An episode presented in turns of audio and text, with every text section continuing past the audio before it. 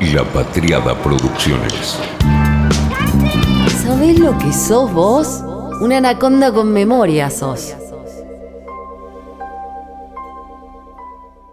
Soy consciente, dijo, que tengo una responsabilidad adicional por ser mujer y me genera un orgullo extra.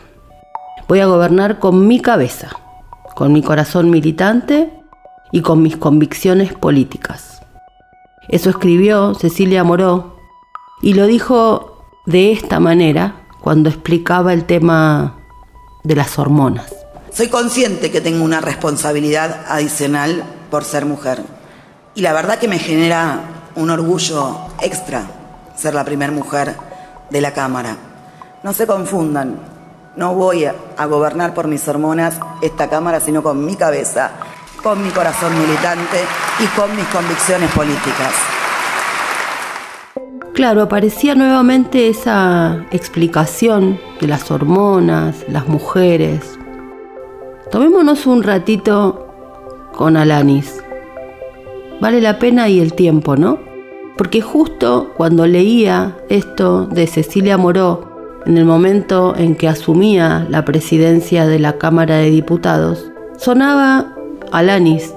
Tal luego con esta canción, una casualidad, ese azar del algoritmo de Spotify.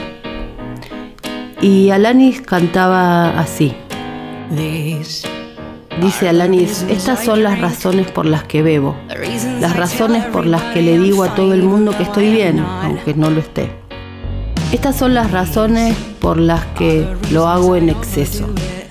He estado trabajando desde que puedo recordarlo, desde que mi edad era solo de un dígito. Y ahora, aunque me han trincado, es la traducción, no sé dónde dibujar la línea, the limit porque esa rutina se ha metido muy dentro y nada puede aliviar como lo hacen ellos.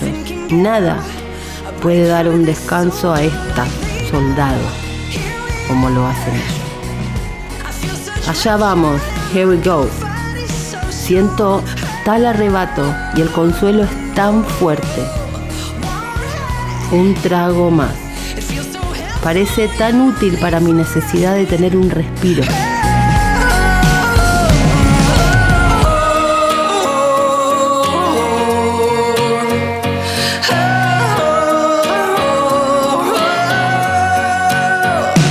Estas son las razones por las que como, las razones por las que siento todo tan profundamente cuando no estoy medicada. Y así es, me voy a comprar un Lamborghini para compensar estos hábitos, para sobrevivir a esta industria enferma. Nada puede aliviar como lo hacen ellos. Nada puede darme un descanso de esta tortura como lo hacen ellos. Allá vamos. Siento tal arrebato y el consuelo es tan fuerte. Y un sorbo más.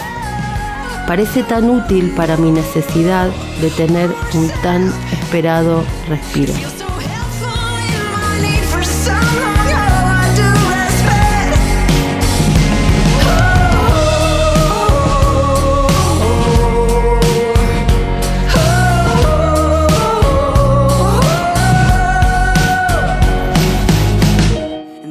Y estas son las razones por las que ni siquiera pienso dejarlo. Estas son las razones por las que ni siquiera puedo ver bien. Y estos son a los que sé que afecta profundamente y me deja preguntándome cómo podría yo funcionar sin ellos. Una canción absolutamente hormonal. Cristina había hecho una mención similar y es probable que Cecilia haya querido tributar a la expresidenta. Cristina había dicho esto. ¿Ustedes se dieron cuenta de una cosa? Siempre tratan de asociarme a las malas emociones. Está enojada, no habla, no hace esto. Es mala, es mala, es mala. Y la verdad que miren, tengo muchísimos defectos, muchísimos defectos. Pero Nunca decido las cosas a través de mis hormonas, sino de mis neuronas. Ojo, que muchos dirigentes de todos los colores y partidos políticos dicen que las mujeres somos histéricas, ellos son los hormonales, ellos que se pelean para ver quién se sienta adelante o quién se sienta atrás. No, no, no. Ellos son los hormonales. Como si hubiera una oposición. Bueno, la cosa es que después de lo de Cecilia, Twitter Mujer reaccionó. Me encanta el mujeraje en Twitter Argentina pidiéndole a Cecilia Moró que reconsidere llevar las hormonas al laburo, dijo Lucila Schoenfeld. Y lo dijo porque desde temprano veníamos con el tema. Cuando Cecilia Moró dice que no va a gobernar con las hormonas, sino con la razón, la negación no refuta, sino que mantiene el presupuesto de que las mujeres se guían por las hormonas, casi que concede el punto de vista según el cual las mujeres son hormonales barra emocionales. Había escrito Montero, Sol Montero. Yo adhiero, se lo dije, lo escribí. Y algo más. ¿Por qué el descarte completo de lo hormonal? A mí siempre me pareció una información valiosa. Lo verdaderamente refutativo, me dice Sol, sería sí que voy a usar mis hormonas. La verdad de las hormonas vale más que la verdad de la razón. Claro, a mí nunca me gustó la negación. Hay una parte biológica nuestra que defiendo a rajatabla. Porque parándome ahí puedo politizar la maternidad, pelear por lo que se llama el día femenino y hasta lograr que se comprenda una acción en un juicio penal. Las hormonas tienen información política. Tengo algo con esto de darle peso a las hormonas. No las quiero como un error. Las quiero en el centro de la discusión. Las mujeres lloramos hasta cuando rosqueamos, sí, como dice Bettina Rolfi, sí, cuando discutimos a veces lloramos o nos emocionamos. ¿Por qué avergonzarse? Yo también miles, millones de veces odio mis hormonas. Pero justamente no podemos. Si no pareciera que es algo voluntario. Del mismo modo que con eso que llaman intuición, que se lo descarta, ¿no? Como una cosa a astrología menor. Y la intuición es información acumulada. O hasta a veces, en mi caso, pensamiento en diagonal. Leer situaciones complejas desde otra perspectiva. Hasta tener mejor capacidad en las papilas gustativas, como sabemos, a todo el mujeraje que nos gusta el whisky. Dame todo, dame todo eso, no me quites nada y hagámoslo política. O sea, ir por todo, no solo negar esa diferencia, la de que los varones no son también hormonales, porque es falsa, sino además poner lo hormonal en la mesa y hacerlo valor, o al menos que no se lo descarte. Todos somos hormonales, y esta semana económica, vaya si lo dejó ver. Negarlo es el problema. Yo lo miro exactamente al revés. La misma semana que Cristina había dicho lo de las hormonas, yo hice la anaconda hormonal del bar, con todas las hormonas puestas sobre la mesa. Eso de la negación de la biología es como si las mujeres negando la biología y lo emocional alcanzáramos una especie de lugar racional. La política también entra en eso, negar la biología y lo emocional y lo hormonal. Una especie de Olimpo reservado a los varones o a los políticos racionales, que en teoría no son emocionales y no son hormonales. El problema está no solo en la aclaración de que no vamos a actuar de manera hormonal, sino en la negación de que todos somos seres hormonales. Y si negamos lo hormonal es como negar lo emocional de la política. Y sí, hay política en estado de emoción violenta. Cuando no querés a alguien, no querés a alguien y te lo querés cargar. Eva tiene una reflexión interesante sobre el resentimiento. El aceptarlo como dato inevitable, no dejarlo a su libre albedrío, pero sí saber usarlo para convertirlo en política. o al menos para aceptar y asumir. Si en el peronismo corremos lo emocional, lo de las tripas, entonces ¿qué queda? ¿Qué hacemos con los líderes y el carisma? Hay un problema ahí. Y yo quiero mis hormonas para ponerlas sobre la mesa como valor político al lado de la razón. Los flyers de esta semana del Todos con Cristina, ¿no tienen acaso información emocional? ¿Acaso eso no es, si querés, hormonal? Y en lo que se calla, también hay una información emocional. Y lo que se cayó durante todo el inicio de la semana es lo que al llegar al fin de esta semana se convirtió en una pregunta tan enorme en el aire, tan imperativamente silenciada desde la razón, que empezó a ser el silencio más ruidoso del país. Un plan económico reivindicado, no por lindo, sino por el único posible, y se ve. Y tanto se ve que los más interesados en ocultarlo, en callarlo, cuanto más lo callan, más se nota la obligación al silencio y a la reivindicación. Hormonales. El festejo de masa, una fiesta menemista, ahora vemos. Hubo orden, hubo humo, hubo tribuna, hubo lo pactado y un plan propuesto desde principio de año, pero más duro. Orden. Y está bien, esto no es una crítica. Es un, dale, seamos buenos y digamos todo. Orden.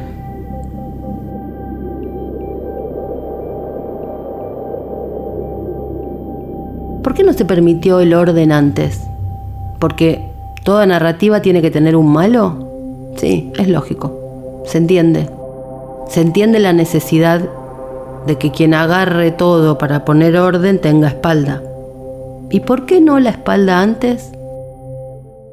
Hubo una sobreadjetivación, locura, histeria, irresponsabilidad, indignación. Lo contamos en el Descuarticemos a Guzmán y lo volvimos a contar en la crisis oximorónica. Hay que crear un relato con un malo muy malo. Guzmán es un irresponsable que se va de modo histérico. Uno entiende, no se pelea. Pero era falso. Y los que lo sabemos, lo sabíamos y lo dijimos también. Reconstruir el desenlace de esta crisis es fundamental para entender qué es lo que está pasando, escribió Fontevecchia. Con el avance de las semanas se conoció más cómo fue realmente la salida de Martín Guzmán del Ministerio de Economía. No se enteró Alberto Fernández de la renuncia de su ministro el mismo sábado que se produjo ni leyó el texto de despedida por Twitter. El texto completo de la renuncia a Martín Guzmán lo tuvo el presidente el día anterior, el viernes, y 48 horas antes el ex ministro de Economía le había anticipado si no le concedía lo que había pedido días antes. Cuando el PRO dice los anuncios de masa tienen gusto a poco, está diciendo tienen gusto a Guzmán. El desenlace comienza a partir del regreso de Alberto Fernández de su participación de la reunión del G7 en Alemania, el lunes 27 de junio. Martín Guzmán se reúne con él para exponerle su cuadro de situación. Habían superado con éxito dos corridas cambiarias en 2020 y en 2021, y estaban a punto de superar la tercera, la de junio de 2022 cuando se difundió la versión de que el gobierno reperfilaría la deuda en pesos, algo claramente revertido el jueves 30 de junio, cuando consiguió 4.378 millones más de lo que necesitaba para cubrir los vencimientos de 248.078 millones. Una corrida por año, pero, según Guzmán, no podrían superar una cuarta corrida sin contar con las herramientas adecuadas. El control de la mesa de dinero del Banco Central y no la remoción de Miguel Ángel Pese al frente de la institución y la sustitución del secretario de Energía Darío Martínez. Alberto Fernández le había prometido la sustitución de Darío Martínez, pero eso no pasaba. Como el año anterior ya le había prometido la del subsecretario de Energía y número 2 de Martínez, Federico Basualdo. Y después no se produjo. Guzmán le aclaró que no pensaba comenzar el mes de julio siendo ministro de Economía sin ese relevo, que venía atrasando el plan de reducción del déficit fiscal por la reducción de los subsidios energéticos. El primero de julio, Guzmán le dice al presidente que no sería ministro el lunes siguiente sin el cambio que pedía, y Alberto Fernández le respondió por mensaje de texto que esa no era la forma, sin confirmar el relevo del secretario de Energía. El ministro de Economía le envió el texto de la renuncia antes de hacerla pública, supuestamente para hacerlo reaccionar, y como Alberto Fernández ni se mosqueó, la hizo pública y oficial esa tarde del sábado 2. Que el presidente haya dejado que su ministro renunciara tiene dos hipótesis, sigue diciendo Fontevecchia, pero ambas comparten un denominador común, que explica la llegada de Massa al mismo cargo ahora empoderado.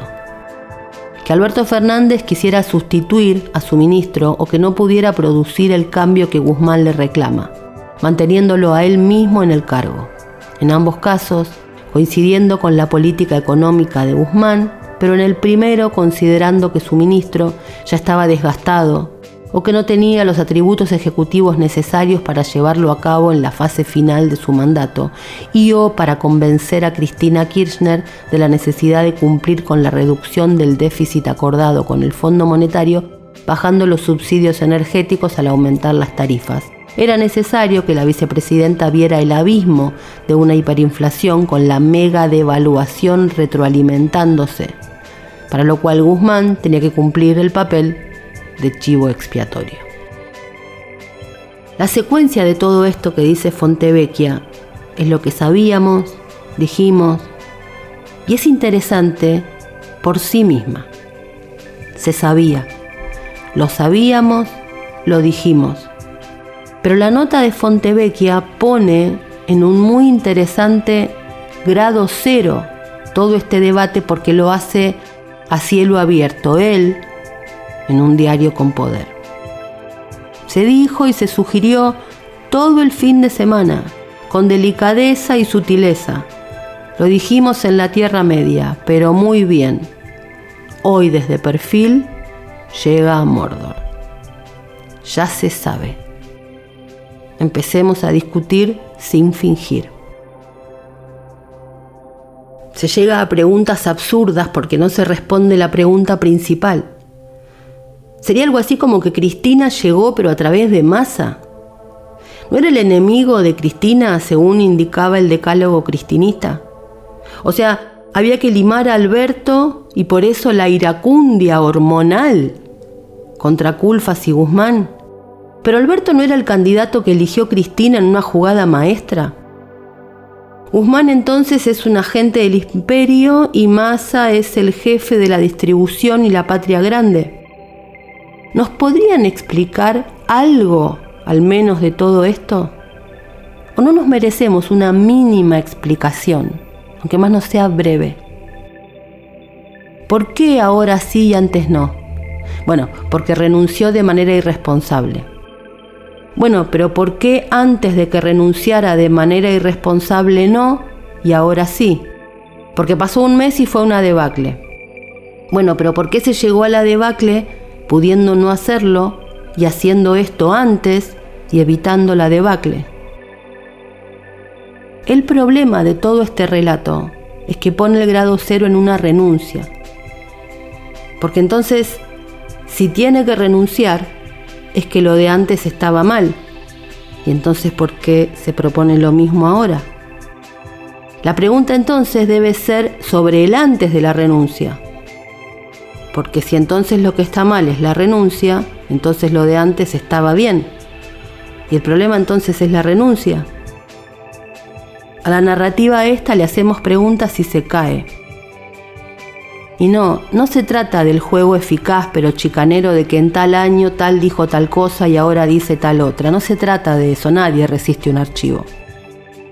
Muchísimo menos si lo que se dice lo sacamos de contexto y muchísimo, muchísimo menos que menos en este tiempo de presente permanente donde un tuit de hace una década en pedo una noche puede llegar a condenarnos para toda una vida a menos que decidamos borrarlo. Yo no quiero borrar mi pasado, pocos quieren hacerlo y está muy bien, cada uno es lo que es, todos lo sabemos. Acá las preguntas son sobre la hora. ¿Y por qué se hacen preguntas? Porque nos quieren correr a veces con latigazos, con una coherencia algo absolutamente solemne, rígido, comisarios por todas partes. Claro que todos podemos entrar en la tontería malvada de ir a buscar textuales. De Massa contra Cristina, de Cristina contra Massa, una pavada. La pavada es permanente si buscamos por ahí. La pregunta es sobre ahora. Daniel Marx fue anunciado y tres cuartos de los que vociferan en general ni siquiera sabía quién era. Los más viejos lo recordamos bastante bien, tenemos todos los chistes hechos con su apellido. Nos cae bien, pésimo. Una nada eso, ese cargo, me dijo alguien sobre el nombramiento y la función de Marx. Daniel, no Carlos. Pero yo soy una chica FSOC. Así que déjame los símbolos, déjame todos los símbolos. Y Marx, Daniel, no Carlos, no fue cuestionado ni volteado sí lo fue Gabriel Rubinstein. El viernes por la mañana este Rubinstein era el secretario de Política Económica o de Programación Económica, o sea, el vice del súper. Y a la noche, mientras sonaba la planadora, con este fondo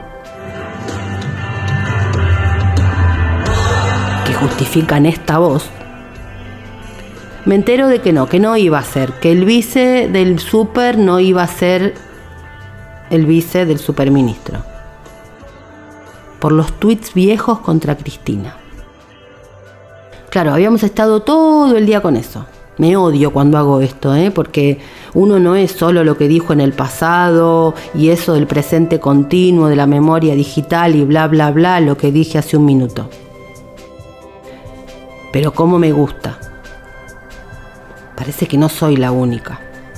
Es un chiste al que todos vamos a ir. Pero otra vez, nos dicen salgan de Twitter, pero a un casi vice de un súper se lo cargan por tweets viejos. No por lo que sabemos que piensa de la política económica, sino por tweets viejos. No una, dos explicaciones nos deben ahora.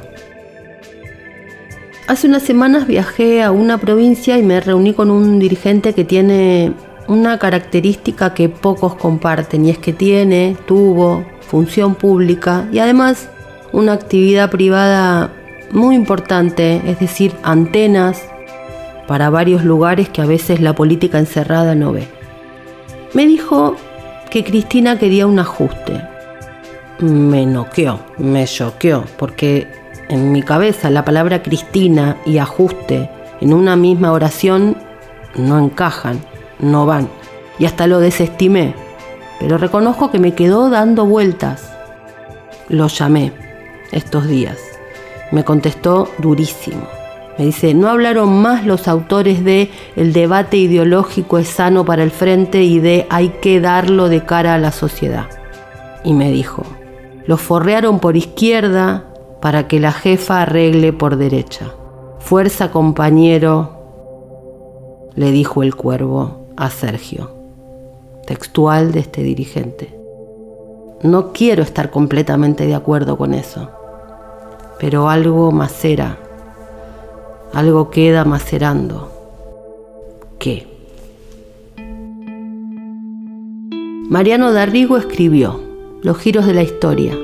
El dirigente que representó la mayor amenaza al kirchnerismo viene, con aval de Cristina, a desplazar al ex jefe de gabinete de Néstor para tratar de reeditar uno de los grandes legados de Kirchner, la reconstrucción de autoridad cuánta crueldad, cuánto cachetazo. Pero algo queda macerando. La foto, la foto de Alberto y Massa es muy poderosa. Alberto bajando los escalones, Massa empoderado. Y obviamente de lo que se habló es de la debilidad de Alberto. Una foto no vale más que mil palabras, es una foto poderosísima, pero no vale más que mil palabras. Porque una foto es una parte, no hay contexto. La foto de Alberto y Massa es muy poderosa, escribió Martín Mansur, pero también me hace acordar a lo que decía Bilardo durante su época en Boca. Hay que irse al túnel mirando para arriba, porque si miras la escalera te sacan la foto y después de una derrota ponen se fue con la cabeza gacha. Claro, es que uno mira desde lo emocional, porque la política duele, es íntima también, emocionalmente política, hormonal. Massa toma el mando, es una descripción precisa y da a conocer un programa. Aquel programa, pero reloaded. ¿Pero importa eso o la posibilidad del divorcio de Wanda o Moria? Moria y Wanda y las medidas económicas. La Argentina en estado puro de hormonas. Siempre se dijo que Néstor era el impulsivo y Cristina la racional. Siempre pensaron así. Ella el cerebro, él el impulso y los huevos. No los conocieron nunca, me dicen quienes sí lo conocieron bastante es una reivindicación de las hormonas también, de lo emocional y de que no hay algo escindido. Hay algo de la relación entre los periodistas y las fuentes asiduas en la previa al debate público sobre los medios y anterior a las redes sociales que me doy cuenta que estaba bien. Los periodistas teníamos poco de tuiteros tirapostas y conocíamos la intimidad de nuestras fuentes, la que nos permitía la vida más pudorosa, la vida más pudorosa de lo analógico anterior a esto. Ergo había más distancia. Entonces la pregunta era la invitada especial y no era una excusa, era una pregunta. Ahora eso cuesta más, hay que aclarar por qué uno pregunta. Se sospecha que quien pregunta y no tira respuestas cerradas no sabe nada. De hecho me pasó la semana pasada con un comentario que la verdad fue cruel. Uno me criticaba por hacer un podcast largo y no dar respuestas, sino hacer preguntas. Según esta persona, quienes hacen preguntas son pretenciosos, casi como la gran Aldo Rico, esa de que la duda es la jactancia de los intelectuales. Ya parece que no es genuino que alguien pregunte cosas, como si la pregunta fuera cosa de débiles. Pasamos de que los machos no lloran y además no tienen hormonas, a que los fuertes no tenemos interrogantes. Hola, le escribí a un dirigente. Te hago una pregunta. Tengo una opinión, pero quiero correr lo que puede ser mi certeza u opinión cerrada y escuchar. Dime, me contesta. ¿Por qué? Quiero saber. El núcleo duro de la parte más condensada y fuerte del frente de todos banca lo que propone masa, que encima es masa, y no lo de Guzmán, que era mucho más liviano. No tiene respuesta a tu pregunta, me dice. Alguna tiene que haber. Esto que anunció Massa está punto por punto acordado, me dice. Le habían bajado el pulgar hace rato. Ya no había ningún tipo de confianza. Y la lógica Alberto Fernández versus Cristina imposibilitaba todo tipo de recomposición. Para, le digo, ¿sería como que con esto pueden correr a Alberto? Creen que Alberto ya lo vaciaron. ¿Como que tienen línea directa con la decisión? Pregunto, ¿algo así? Sí, lo de estos días fue bestial, como que ya no hay nada que sacarle. Pero no te sorprende, le digo, a vos que los conoces bien, que terminen eligiendo a Massa antes que recomponer con Alberto? No, no me sorprende, me dice. Hace tiempo que los niveles de decisiones estomacales superan el rational choice. Le digo, ¿sabes sobre qué habla mi podcast de esta semana? Sobre las hormonas. Es por ahí, me dice. Yo pienso eso.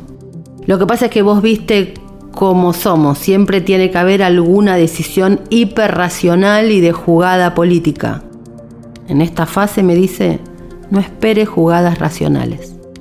Guarda que a Alberto también le pasó, me dice. No es solo el estómago de Cristina. No, no, no digo eso. Lo que pasa es que es el único espacio de la política que hace un culto de la supuesta cohesión permanente de criterio y si preguntás te pegan. La llegada de Massa fue una decisión racional de los tres, por distintos motivos. Pero ¿sabes qué? La racionalidad permanente es un mito. La genialidad estratégica también. Todos somos mortales, Mariana. Con enormes aciertos e importantes errores. Todos tenemos estómago. Todos somos hormonales, le digo. Claro. Sí, sí, siempre llevándonos al paraíso a patadas en el culo. No, Mariana, nos están llevando al infierno a patadas en el culo. Nos reímos un rato. Claro, el tema es este cambio de posición y fingir demencia. Nadie tiene problemas con los cambios de posición, pero no los nieguen. Mariana, los relatos no coinciden ni de un mes a otro hormonas, emocionalidad. A veces es bueno explicar así la política porque te baja a tierra y genera hasta cercanía. Sí. Esta conversación es textual, una parte que tuve con varios dirigentes. Todos fueron a lo mismo. En voz alta, no sé si lo dirán en voz alta. En voz baja, hablan de las hormonas de lo emocional. Moria, empresarios, Manzano. Manzano también había estado en el acto de la ley de medios. O sea, nadie me agua bendita, ni empezó ayer, ni es todo solemne, y a veces da bronca en el estómago o da risa. Algo de lo emocional, más a la vuelta de todos estos días, Manzano, Moria, obviamente que nos llevó al menemismo no a la crítica frívola de la frivolidad del menemismo, al menemismo, al estomacal. Con Martín Rodríguez, Tinta Limón, empezamos a hacer un juego, encontrarnos de modo abierto en un fogoncito digital y llevar algo de lo que hacemos en nuestra intimidad whatsappera y de amigos adelante de todo el mundo. Y obviamente la cuestión del menemismo apareció.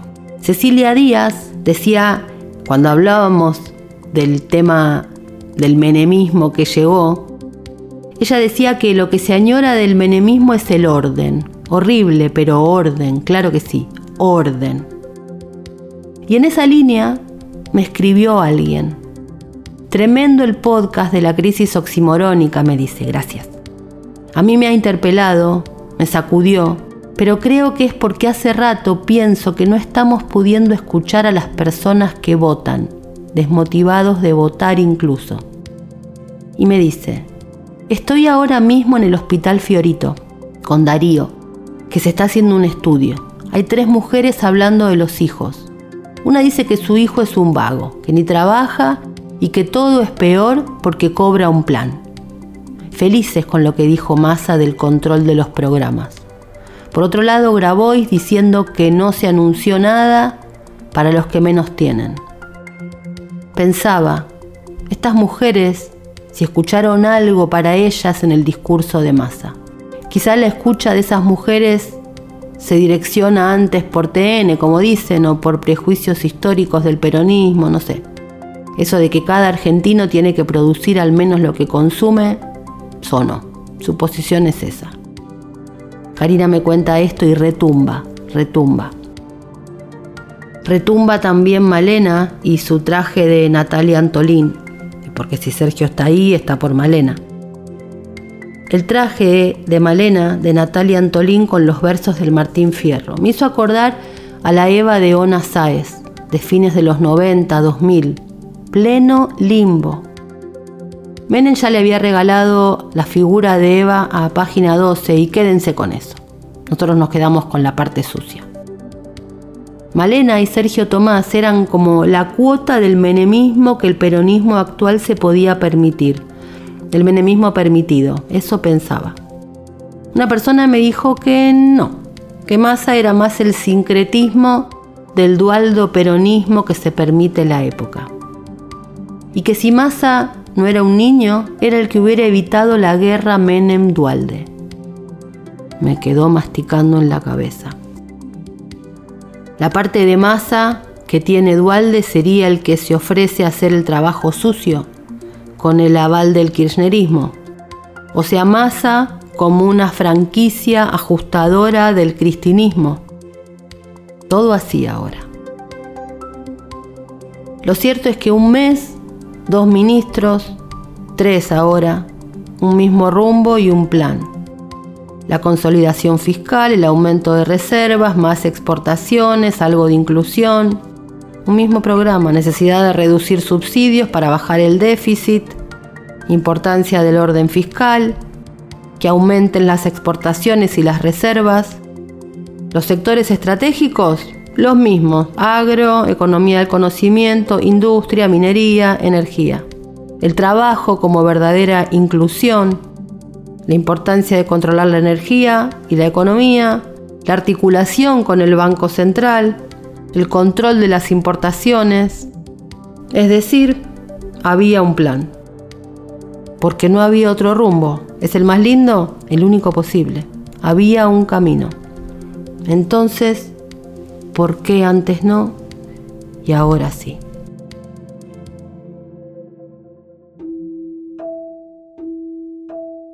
Si Alberto Fernández no coincidiera con la línea económica de Guzmán, no se podría explicar que tanto Silvina Batakis como ahora Sergio Massa instrumenten medidas económicas que, parafraseando a Macri, significan hacer lo mismo pero más rápido.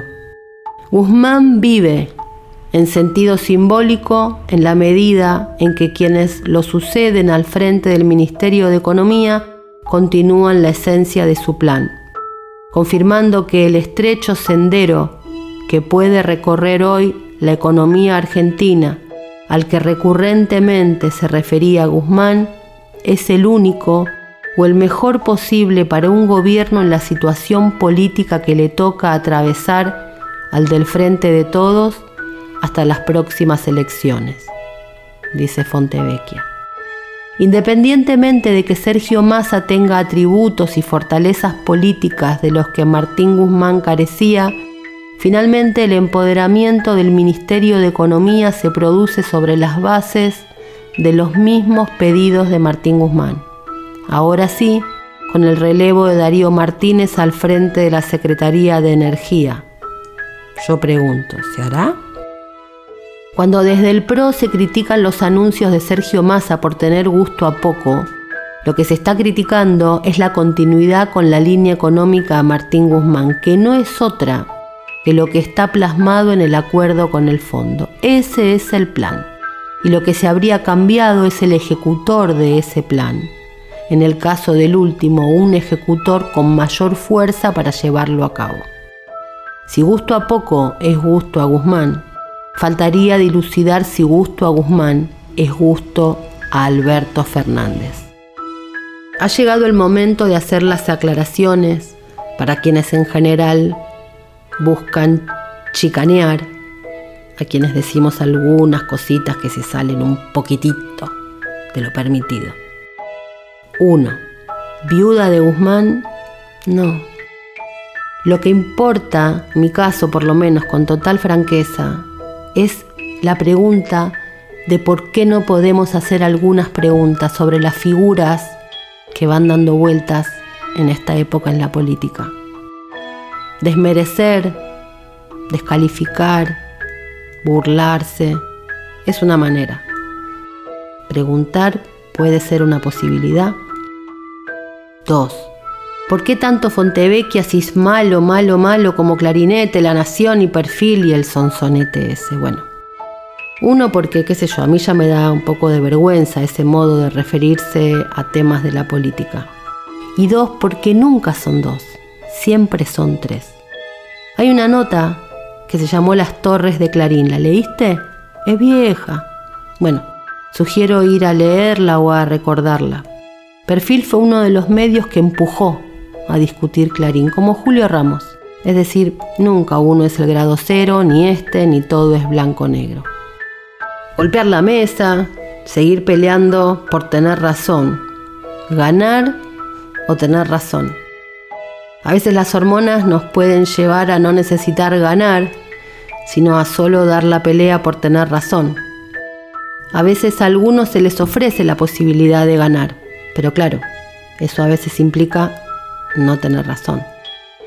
Y a veces la decisión desde el estómago es más fuerte y se elige tener razón. La época frustra porque no corren vientos de transformación bestial, sino de módicas modificaciones tibiamente reformistas. Y bueno, entonces hay gente que se enoja con la época o la niega y golpean la mesa o dan un portazo y se van hacia adentro. Hay gente que es hormonal, como Daenerys, y prefiere volver a romper todo y quemar todo antes de no tener razón. Y lo mejor es que a veces se puede ser Cersei, hormonales ambas, una por ADN, la otra por los hijos. ¿Separar lo hormonal de la política? Imposible. El verdadero nudo es el equilibrio de las dos cosas. La negación de las hormonas y de las preguntas solo nos lleva a la locura y a quedar expuestos y prendidos fuego. Fue una realización de La Patriada Producciones.